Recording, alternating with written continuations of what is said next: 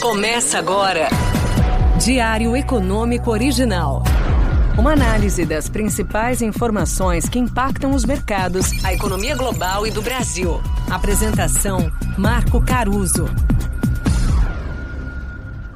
Bom dia, hoje é dia 13 do 12 de 22 e esse é o Diário Econômico Original. semana começou com viés negativo.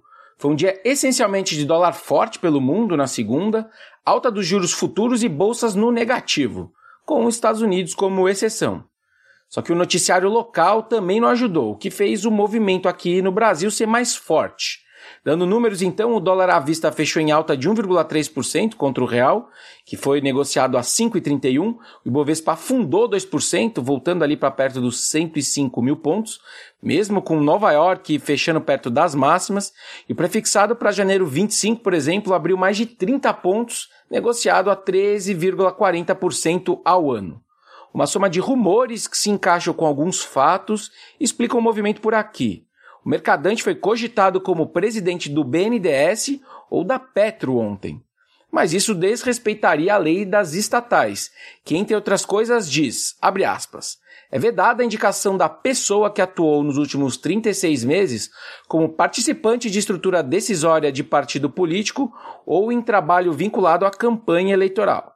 Fecha aspas. Relembrando que o Mercadante foi o coordenador econômico da campanha do Lula e é um quadro histórico da direção do PT. Bom, até aí tudo bem, né? A lei blindaria mais uma vez as estatais, mas a consultoria política Eurásia, que goza de grande reputação junto ao mercado, além de outros times políticos de bancos, publicaram pela manhã de ontem a informação de que o governo de fato poderia vir com uma medida provisória alterando essa lei das estatais. E aí, se a gente somar essas especulações com a entrevista dias atrás do próprio Mercadante defendendo o papel do BNDES como propulsor da economia e com riscos de revisões sobre os juros que o banco cobra, aí o estrago nos preços está feito. Qual que é o medo do mercado financeiro, especificamente no caso do BNDES? Para quem não está familiarizado. Antes do presidente Temer Algumas linhas de crédito do BNDES eram subsidiadas pela velha TJLP, que é uma taxa de juros, que basicamente respondia muito pouco ou quase nada a mudanças na Selic. E qual que é o problema disso? Vários. Mas para ficar com dois, como um pedaço grande do crédito não respondia às decisões do nosso Banco Central, porque era subsidiado, como eu disse, eles precisavam subir muito mais a Selic para atingir uma mesma desaceleração da economia e uma mesma desinflação. Era tipo a meia entrada. Para alguns pagarem supostamente menos, o que acontecia era que o resto pagava muito mais caro. E isso acontecia com empresas grandes, que podiam se capitalizar via mercado de capitais e outros instrumentos. Eles não precisavam desse mamão com açúcar. Enfim, o lado bom é que o governo eleito se disse perplexo com esses rumores de revogação da lei e hoje o futuro ministro da Fazenda, Haddad, vai dar uma entrevista depois do fechamento do mercado esclarecendo o assunto. Fora isso, o mercadante teria dito ao presidente da Febraban, o Isaac Sidney, que não há mais espaço fiscal para a política de subsídios adotadas em governos passados pelo BNDES. Outra coisa que fez o fechamento ser menos pior, digamos assim, que o que a gente viu ao longo do dia, foi a notícia dizendo que a mesa da Câmara Federal avisou os deputados que ainda não tem data para votar a PEC da transição. Eu comentei com vocês ontem que a decisão do STF sobre o orçamento secreto poderia atravancar esse meio de campo. E realmente, para garantir que o Congresso não vai perder o controle dessas emendas, que está dentro do orçamento secreto, eles decidiram esperar para pautar a PEC da transição para depois da posição do Supremo, que pode acontecer na quarta-feira.